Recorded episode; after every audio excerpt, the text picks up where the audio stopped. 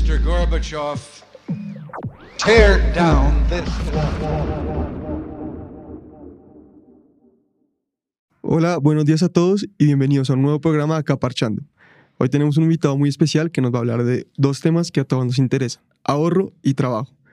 Está- tenemos el placer de tener a Santiago Estrada, fundador de Shalder y también fundador de Simple. ¿Qué hubo, Santiago? ¿Cómo está? Muchas gracias por venir. ¿Qué ha pasado? ¿Todo bien? Bien, bien. ¿Usted qué? ¿Cómo va? ¿Cómo va todo? Bien, bien, dándole. Oiga, no, eh, bueno, no, pues felicitaciones por todo lo que está haciendo. La verdad que me parece muy bacano todas sus, sus iniciativas.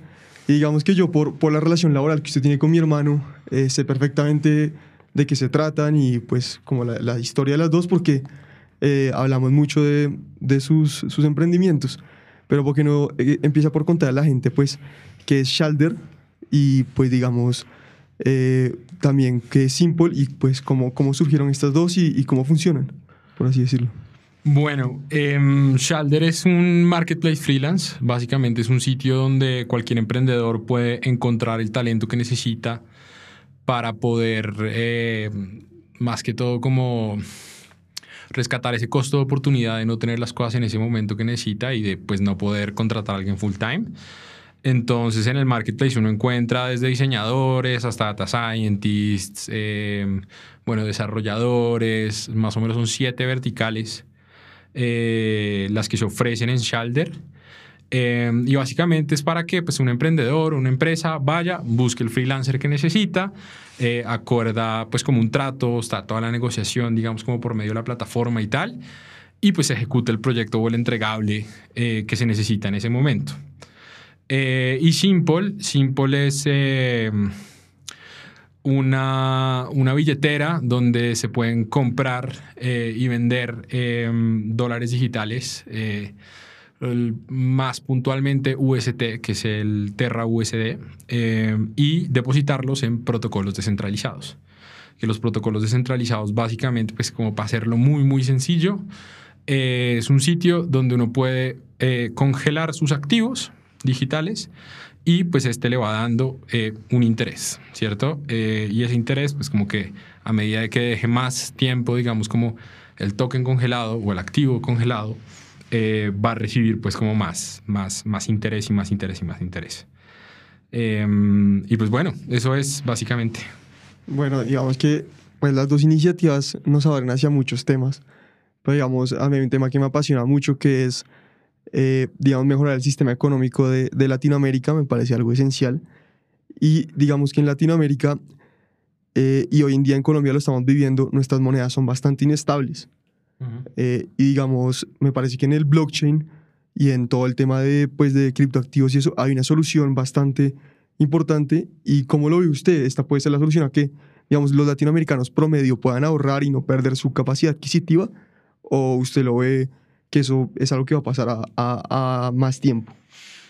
Eh, Pues es muy jodido o difícil dar como una respuesta clara sobre esto porque... ¿Y por qué? Y, digamos, en Shalder nosotros qué descubrimos cómo estábamos operando a nivel Latinoamérica, podemos recibir clientes de donde fuese, freelancers de donde fuese.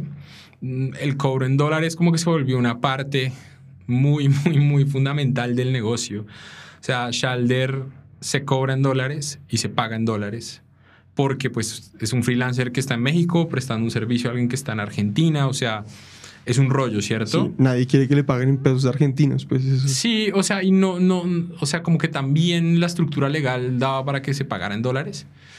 Eh, y ahí encontramos como un montón de gente que, que, que, bueno, que estaba ganando en dólares por todos lados, freelancers, un- pues muchos, ¿cierto? Eh, y pues eso, eso de alguna otra manera eh, fue como la primera apertura, pues para que después desenlazara Simple y todo ese rollo. Y es, hay gente que no tiene contratos a término definido, que trabaja por internet, que casi que se maneja en dólares.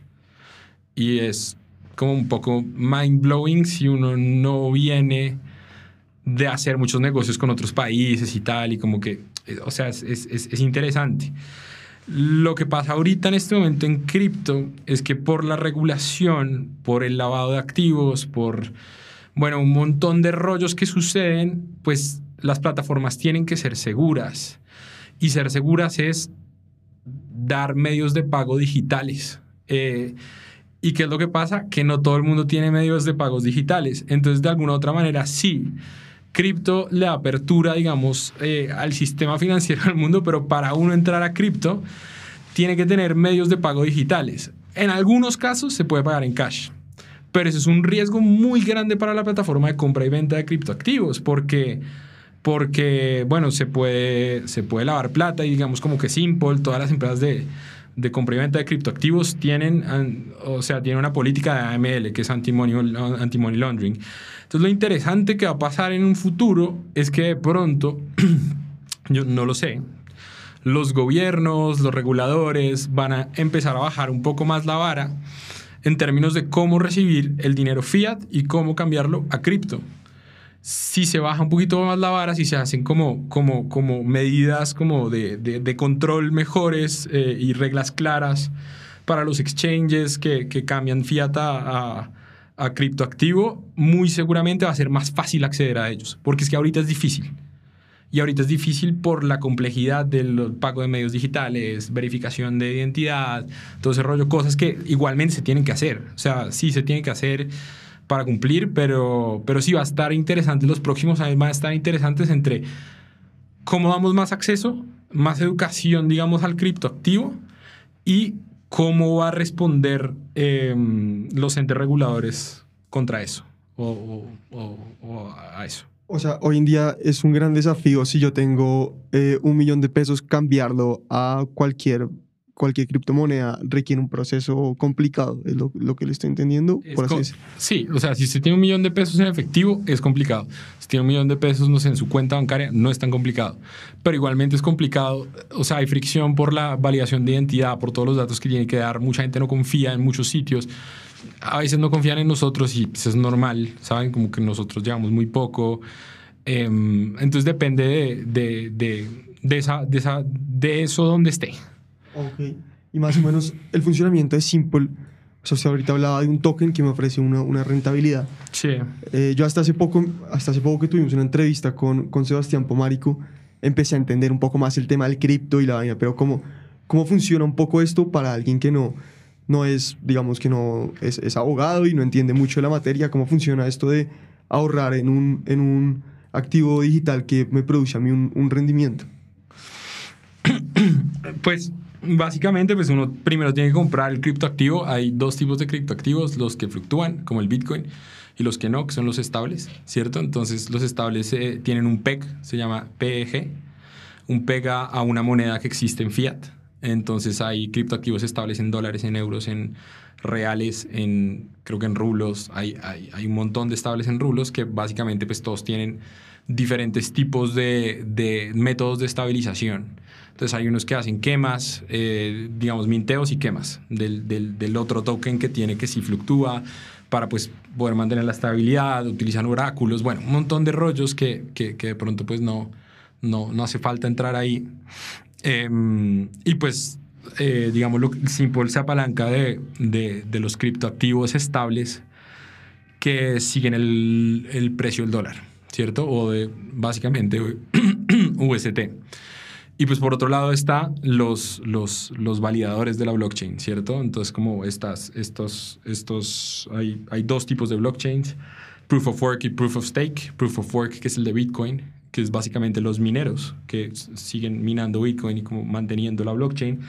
Y Proof of Stake, eh, que ahí viene la palabra staking. Eh, y es básicamente, bueno, si, si se, o sea, como que si, si se tiene el token o si se pone en algún lado, valida y hace que toda la blockchain funcione mejor, ¿cierto? Entonces se ha, se ha creado como, eh, es que se llama el staking, y el staking es, sí, es bloquear el token, que puede ser, eh, que pues en el caso de Simple es, es, es un token estable y eh, el, el, la persona que bloquea el token pues recibe unos beneficios. Y esos beneficios es un Liquidity Provider Token, ¿cierto? Un LP Token que llaman, que es este como como, como, como que se devuelve, se le devuelve a la billetera. Bueno, hay un millón de casos como se hace. y le, le, hace liquidity provider token y en el, en el, pues como que a medida que vaya pasando el tiempo ese liquidity provider token pues se va volviendo más valioso. Y eso es, básicamente. Eh, ¿Qué pasa por el otro lado? Pues bueno, hay protocolos descentralizados, Simple usa un protocolo descentralizado, donde básicamente los tokens que se bloquean en el protocolo son- se, se prestan a otras personas con un colateral. Y el colateral es en eh, token fluctuante, ¿cierto? Y ese colateral pues va moviéndose básicamente porque la gente pide prestado para no perder el costo de oportunidad de que un token suba mucho y pues eh, no es lo mismo tener dos tener cinco. Em, y bueno, y van pagando, digamos, como esos préstamos, van pagando esos préstamos. Y si la persona no paga el préstamo, pues se liquida el token que dejó en, como en, en- en garantía de, de su préstamo. Pero bueno, es un rollo.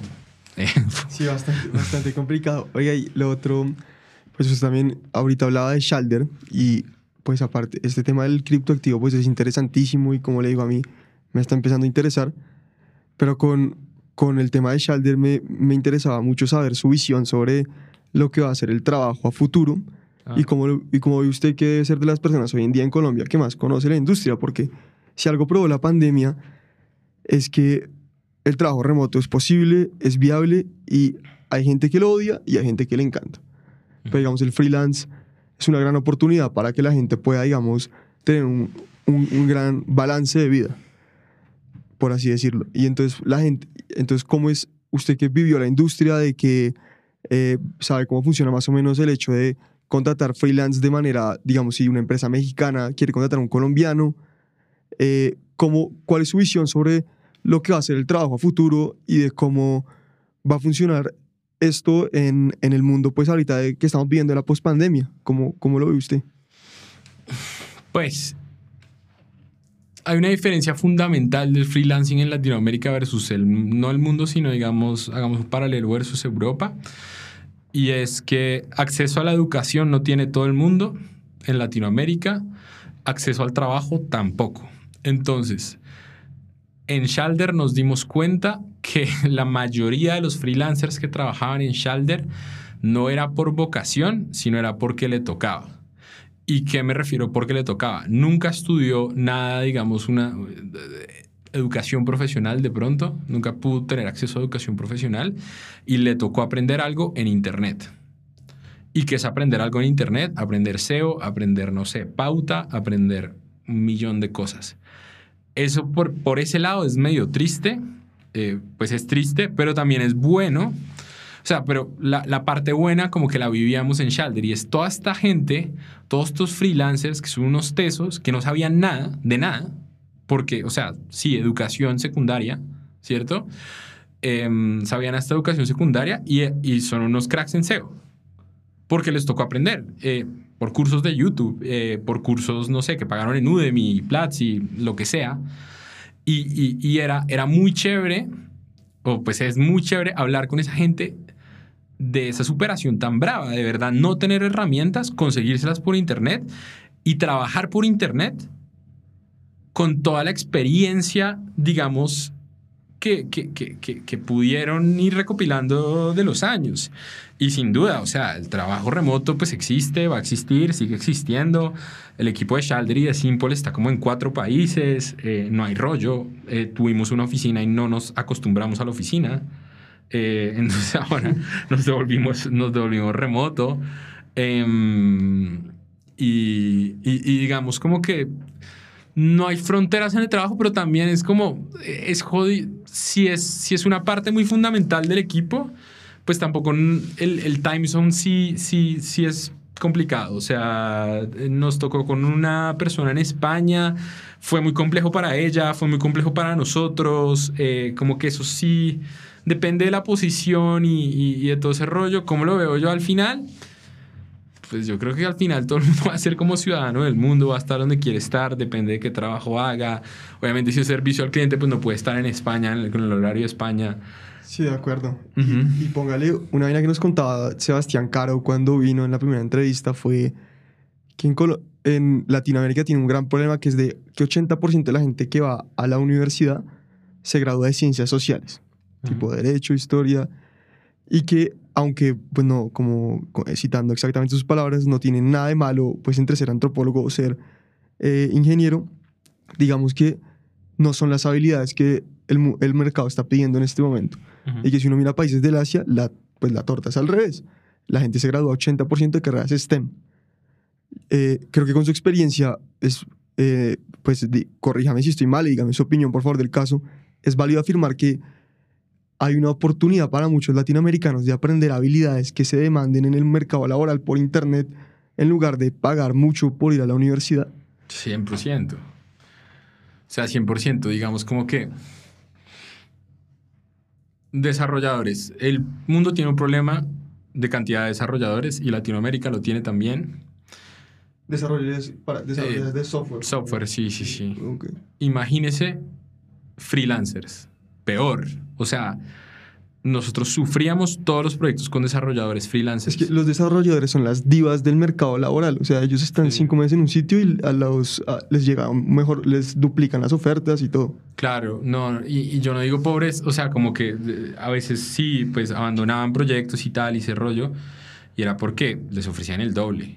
O sea, y, y- y- y demasiado difícil de poder hacer. en- o sea, digamos como en, en una empresa, en Simple, hay desarrolladores y nosotros los, los afiliamos pues por cultura, por, por, bueno, perks, beneficios, más que todo cultura, más que todo, digamos, como que de verdad vibren con el propósito de, de, de Shalder, viven con el propósito de Simple, como que eso es una buena manera de retener.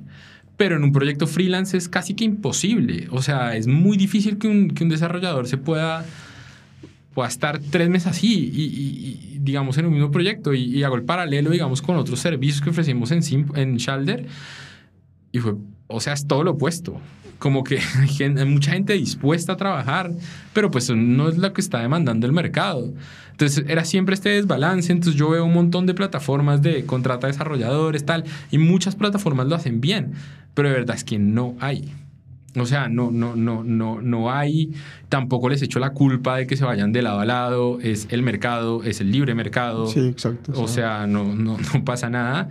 Pero pues eso sí nos dice a nosotros mucho como, wow, hay que enfocarse, digamos, eh, de pronto en, en otro tipo de carreras. Y si yo lo, no sé, volviese a estudiar, yo soy administrador, pues a lo mejor haría ingeniería de sistemas, no por el dinero, me gusta en este momento un montón, eh, sino también como por, por, porque, porque bueno, es, es- es- es- o sea, los ingenieros de sistemas están construyendo el futuro.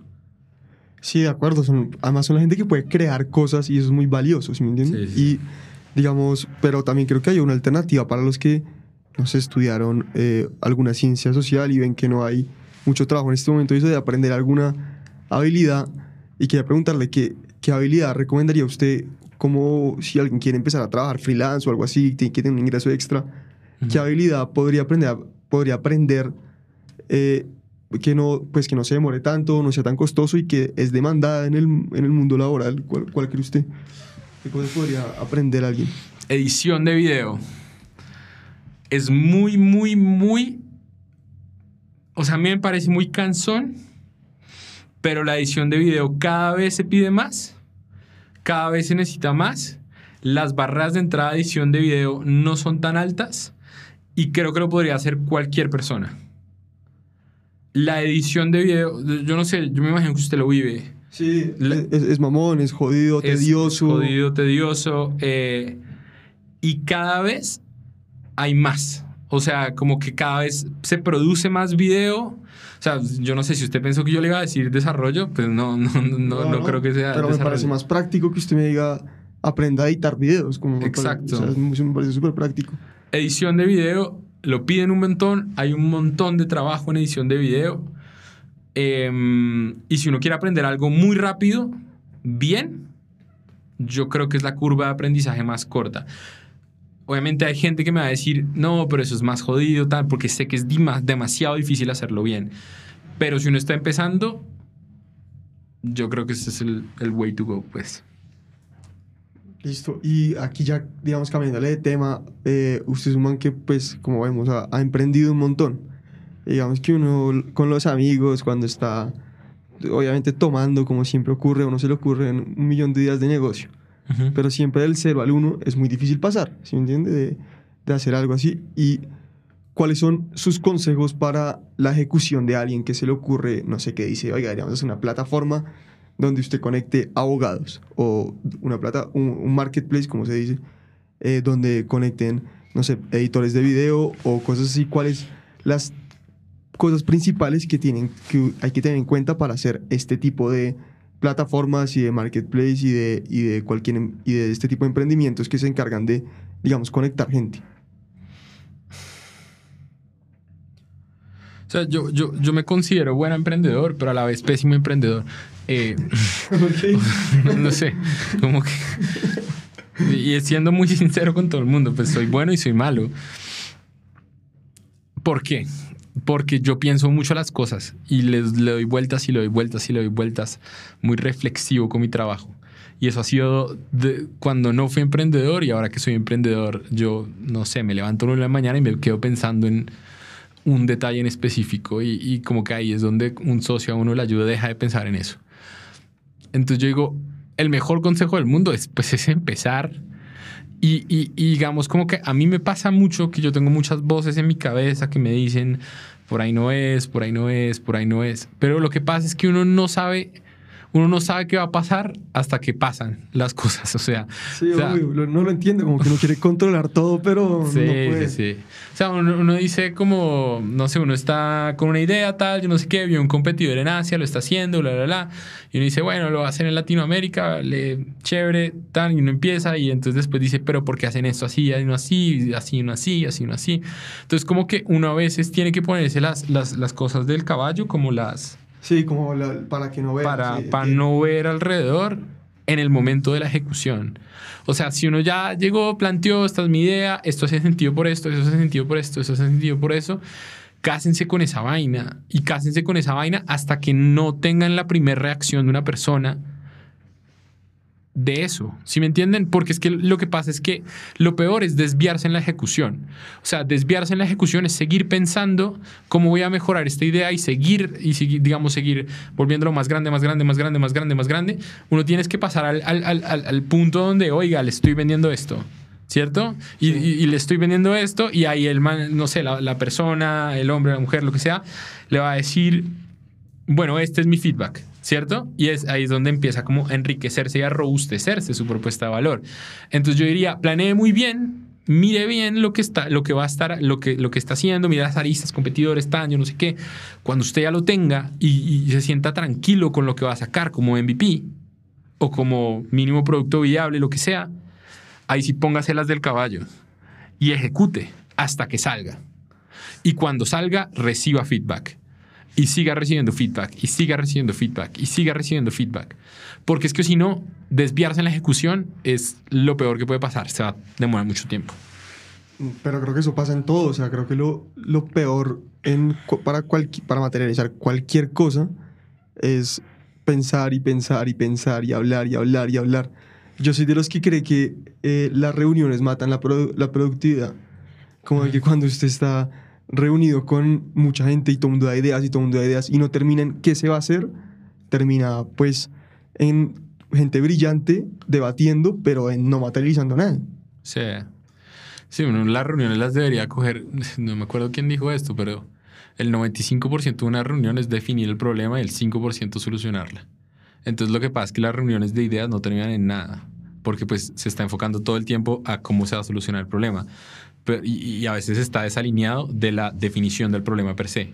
O sea, digamos como que si usted, si usted tiene muchas reuniones donde vota, vota, vota, vota, vota, vota, vota, vota y vota ideas, es porque no ha definido bien el problema. Y yo no sé si ha pasado en las reuniones que mucha gente dice muchas ideas y llega después una persona, pero esto no hace sentido por esto, esto, esto y esto. Y es porque no definieron bien el problema. En cambio, si uno se toma el tiempo de definir bien el problema, es el problema es que estamos cobrando mucho, eh, entonces eso está bla, bla, bla, y eso afecta nuestra rentabilidad de bla, bla, bla. Y cuando todo el mundo entienda bien el problema, las ideas son efectivas, pero es que las reuniones donde todo el mundo vota mucho un montón de ideas y está detrás el jefe o detrás la persona diciendo, ah, pero esto no es viable por esto, ah, pero esto no es viable por esto, ah, pero esto no es viable por esto, es porque se hizo mal la reunión. Ok, y usted, digamos, en Shalder tiene un procedimiento para que eso es cuando no pasen. O sea, tienen algo en términos de su cultura y en términos de eso de para que este tipo de cosas no pasen. Digamos, no sé, toda reunión tiene que terminar en algo o una estructura o algo así, o, o, o solo ya es algo que aprendió con el tiempo a que no le pase. o sea, se está trabajando. Yo no puedo decir, hey, todo está perfecto, tal, yo no sé qué. A veces hay reuniones donde uno no termina nada porque el problema es demasiado difícil de resolver. Pero la verdad es que sí, o sea, como que siempre hay un entregable después de la reunión y siempre nos distribuimos el trabajo. Hey, usted hace eso, usted hace eso, usted hace eso, usted hace eso. Muchas veces, pues las soluciones son muy obvias, muchas veces no son tan obvias. Pero sí, sí, lo que siempre tratamos de hacer es, es un cierre ejecutivo. Y un cierre ejecutivo es, esta persona se lleva esta tarea, esta persona se lleva esta tarea, cuando esta esta terminen, esta, ta, ta, ta, esta, bla, bla, bla, esta, bla, bla, bla. Eso es lo que se definió en la reunión, a ejecutar. Punto. No, sí, de acuerdo, me parece muy importante. Oye, y digamos, aquí ya, eh, para la gente que quiere, una pregunta un poquito repetida, pero enfocada por otro lado, es para la gente que, digamos, quiere emprender y toda su vida, pues quiere entrar al mundo de startup con su propia startup, pero todavía no tiene claro qué producto hacer, ni, ni muy claro para dónde. ¿Usted qué le recomendaría leer? ¿Qué contenido le, le recomendaría consumir? Y, digamos, eh, eh, qué, qué cosas estudiar, por así decirlo, porque aquí todo es, es, un, es algo que en este país está cogiendo como un auge importante con las posibilidades que ha habido y hay mucha gente que quiere meterse más, pero a veces como que no sabe por dónde.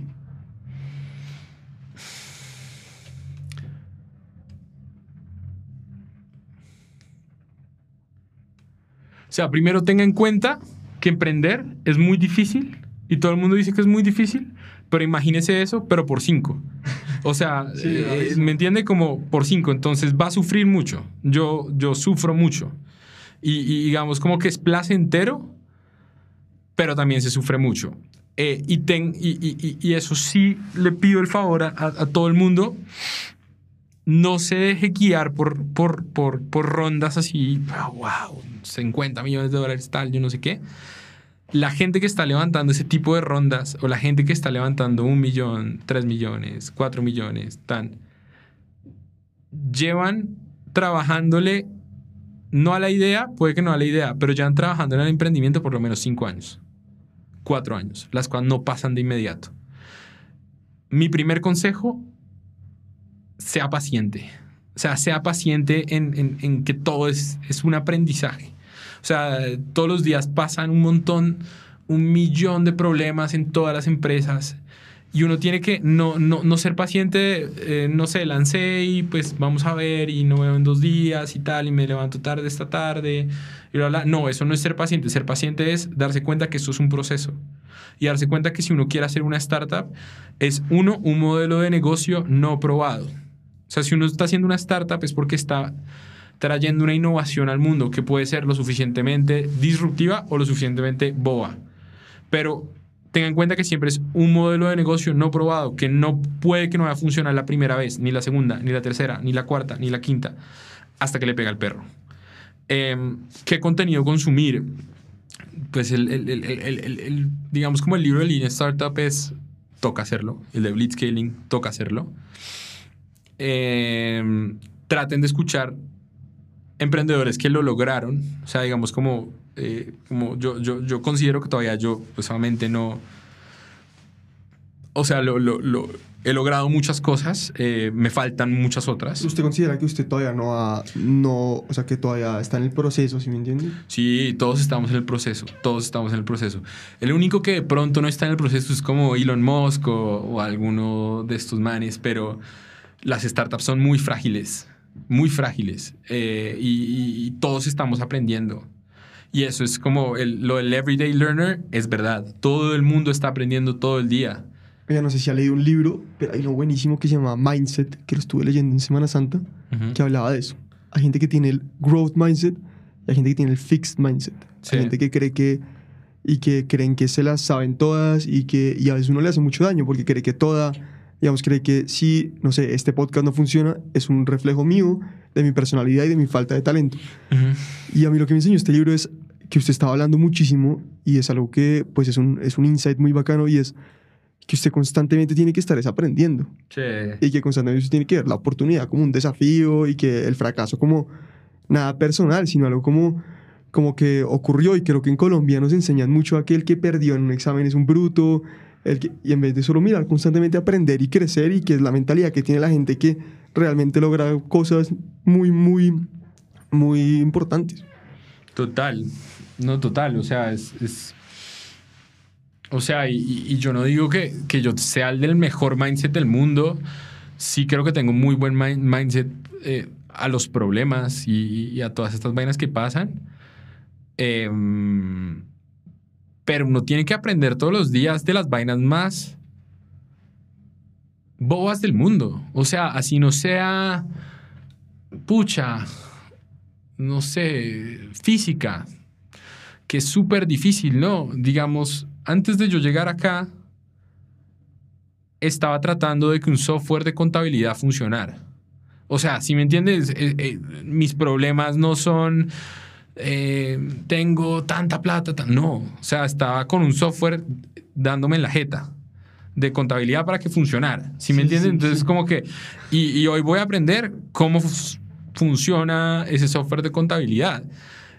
Y si uno no está dispuesto a hacer el trabajo sucio, pues tampoco puede estar dispuesto a hacer el trabajo limpio. ¿Sí me entienden? Entonces, como que es estar en constante evolución, aprendizaje, leer. Yo creo que mm, sirve también mucho. eh, No sé, como que las respuestas uno a veces piensa que un gurú le va a decir como, hey, como, bla, no sé, eh, esto es por los océanos azules. bla, bla". No, a veces son muy, son tan bobas que uno no, ni siquiera se da cuenta. Yo creo que a mí lo más sabio que me han dicho en mi vida es que no hay adultos. Todo el mundo está inventando sobre la marcha. O sea, uno Claro. cree- uno, le- uno cree que la gente que lo logró se la sabe todas y esa gente la caga un montón de veces. eh, entonces, pues creo que esa es la, la mentalidad. No, obvio. eh, Y acá sí quiero ser súper enfático. La mitad de gente... No, mentira, no. El 95... No, no, puede ser como... El 90% de la gente que está emprendiendo en tecnología no tiene ni idea de lo que está haciendo. Y no estoy diciendo que no tengan idea de que no tienen ni idea del modelo de negocio. No, no tienen ni idea de lo que está... O sea, uno tiene, uno tiene idea de cómo quiere verse, pero cómo llegar ahí se puede hacer por muchas... mm, O sea, como... O sea, tiene una visión, pero no tiene, el paso a paso. no tiene el paso a paso, no sabe que tiene que hacer esto, no sabe que después tiene que hacer esto, no sabe que después tiene que hacer eso. La gente que emprende en tecnología o que emprende en general, no diría que en tecnología en general, no sabe muchas de las cosas. Está bien no saber muchas de las cosas. Que no está bien no saber todas las leyes antes de hacer las cosas. Que eso es, es importante Sí. aclarar eso. Pero de todo lo demás, se va a descubrir cómo hacer. Y, y a veces uno queda como un bobo o como un, o como un ignorante o como que no tiene ni idea de qué está haciendo porque es que lo que pasa es que, no sé, se está montando una empresa de cripto como yo y de pronto no tiene claro un, un pedacito, entonces a uno le da pena preguntar, oiga, ¿eso qué hace? Porque, no sé, se supone que yo lo debería Sí, saber. Sí, sí, sí, claro. si no sabe usted qué. Entonces, pero, pero, pero así es que uno aprende, pues. Sí, obvio, buenísimo. Y digamos, en este, en este camino que empezó usted con Shalder hace, pues, hace Shalder y ahora Simple, y hace, hace dos años, ¿cuál considera usted que fue, pues, como una gran revelación de la que usted se dio cuenta y que la quiere compartir a, todo el mundo? Como eh, que usted esperaba una cosa y que fue completamente distinta.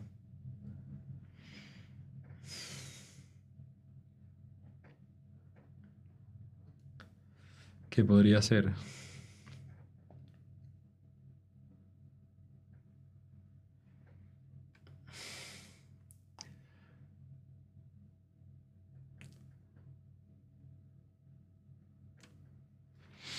No sé, eh, me, me dijeron hace poquito esto. Yo creo que es muy verdad. Y es que la confianza es el aceite de la sociedad. O sea, y uno, y uno emprendiendo se da cuenta de eso. Más si uno viene de una empresa grande que ya lo hizo. Porque las empresas grandes tienen muchas credenciales.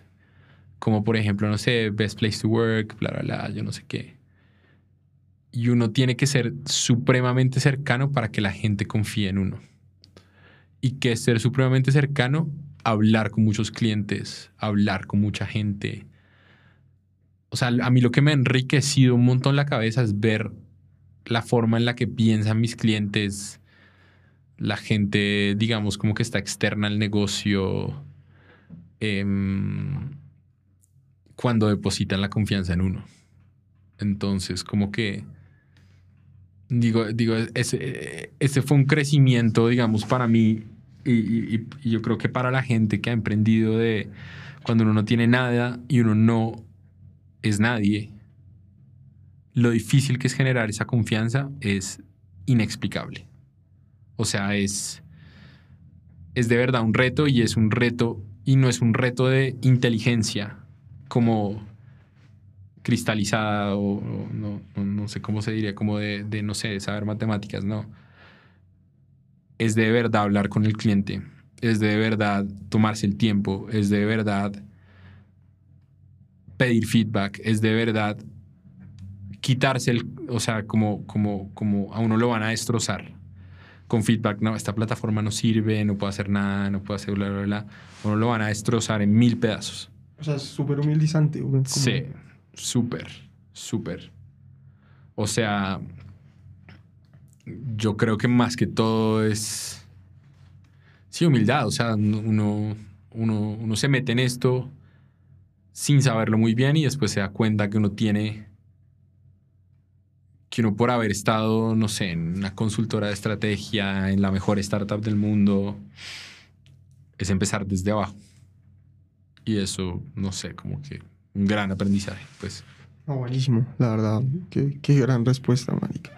Eh, mira, aquí, digamos que a, a mí siempre me regañan por hacer las entrevistas muy largas porque a, a yo hablo mucha mierda y la gente no le gusta mucho y la vaina. Entonces, aunque me encantaría seguir hablando con usted porque oiga, es de los invitados que más cosas valiosas ha dicho y que mejores consejos para aplicar en la vida como real ha dicho. Digamos que ya nos toca cerrar y aquí tenemos un cierre que es lanzar una predicción de lo que va a pasar de acá a cinco años. Entonces, usted tiene Simple, que es el tema del cripto, del que mucha gente se quiere hacer rica por el cripto, entonces su predicción juega un papel muy importante. Y el tema del freelance, que es un tema que mucha gente ve viable y eso. Y también el tema de cualquier tema de startup que usted quiera, pero para cerrar le toca lanzar una predicción de lo que usted cree que va a pasar de aquí a cinco años en estas industrias.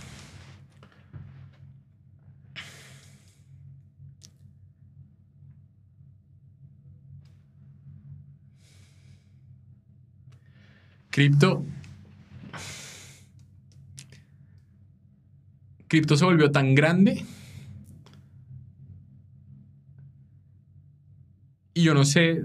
Bueno, una vez estaba biased como que porque está en la industria y entonces piensa que, que todo el mundo ve las mismas noticias que uno ve. Pero creo que ahorita hay una carrera por cuál es el gobierno más friendly con cripto. Porque se volvió una es como el petróleo nuevo. Entonces, ¿a qué me refiero? Va a haber países que van a tratar de hacer una regulación, más permisiva con los usuarios y van a ganarse una industria gigante. Yo creo que eso va a pasar.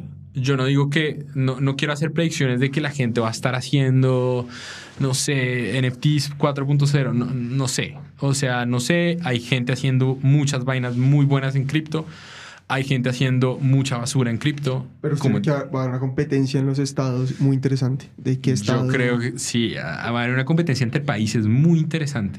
El Salvador empezó primero, ¿o ¿no? Claro, El. Salvador y está ahorita Central África y está ahorita creo que Indonesia y, y- y eso es lo que vamos a ver estos dos años que vienen. Ojalá Colombia sea protagonista. O sea, y, y- y- y- estamos a tiempo. No, no somos, digamos, en, en- en Latinoamérica está Ecuador y Bolivia con el veto. O sea, como que vetan las, las, las, las criptos. Pues como, sí, como emprender en Web3, pues es muy jodido en esos países. Eh, pero yo creo que ahorita se va a voltear la torta. Y va, va- va- no sé, yo creo que esa es una, es una buena predicción, como que ahora va a ser cómo, cómo le facilitamos el acceso a la gente y como que eso va a pasar.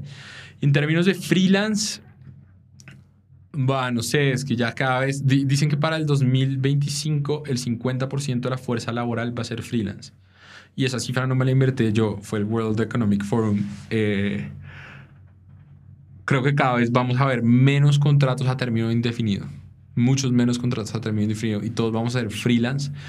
Pero el problema que igual me asusta a mí es em, que hay mucha gente que se tiene que especializar mucho, muy rápido. Entonces, digamos, como esos entry level jobs van a ser jodidos. Pero bueno, vamos a ver qué sucede.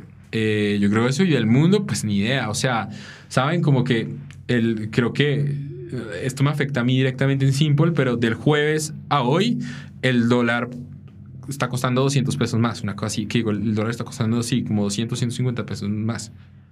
Apoteósico para nosotros. Fue un- o sea, ¿me entiendes? O sea, es como hay que vivir el ahora también, pero no sé, no sé.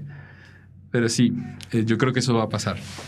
Y la última pregunta va a cerrar, ¿por qué, por qué dijo usted que la gente tiene que especializar tan rápido? Eh, porque eso no, no, no veo... No sé, no, no, o sea, no lo digo como por decirlo, pero también digo es como.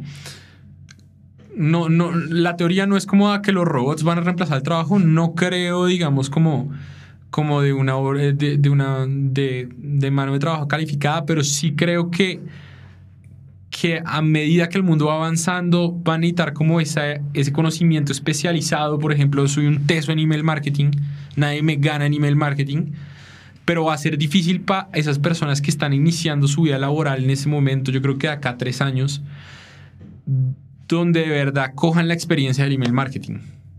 Porque ¿qué es lo que pasa? Y esto sí es demasiado, no sé, lo pienso, pero no estoy convencido de eso. Lo que pasa es que cada vez los softwares son más fáciles, cada vez todo es más fácil de entender, cada vez todo es más automatizado, cada vez estamos tratando de acortar más procesos de aprendizaje con un celular, con, no sé, un computador o con lo que sea, que digamos esos básicos por los que uno empieza, digamos cuando uno es practicante, que es suba la factura SAP, eh, tan, tan, tan, haga esta vaina. Está no sé. automatizado. ¿Sí me entiende? En, en un momento va a estar automatizado y va a estar automatizado y como que ese, ese, ese entry level job va a sufrir mucho porque de alguna u otra manera eso ya va a estar automatizado. Ya va a haber un ingeniero que solucione ese problema. Entonces, ya después, sus pedos en email marketing, o los problemas de la gente en email marketing, no van a ser cómo hago para mandar en este nuevo software un email. No, van a ser cuál es la estrategia detrás y ahí uno necesita un especialista y va a ser el freelancer que le va... No sé, pero, pero Ah, quién sabe. Pero sí, ya lo entendí. No, viejo, muchísimas gracias por venir. La verdad que un placer. Oye, y Ok. lo felicito por todo lo que está haciendo, por... eh, yo no lo conocía bien, había oído hablar de usted por, por mi hermano, pero, pero impresionante las cosas que dijo y aquí la verdad que se aprende un montón con usted. Entonces, la verdad, muchísimas gracias, de verdad. Se lo agradezco mucho haber sacado el tiempo. Gracias. No, estuvo buenísimo, me gustó. Vale, hasta luego. Chao. Chao, Luis.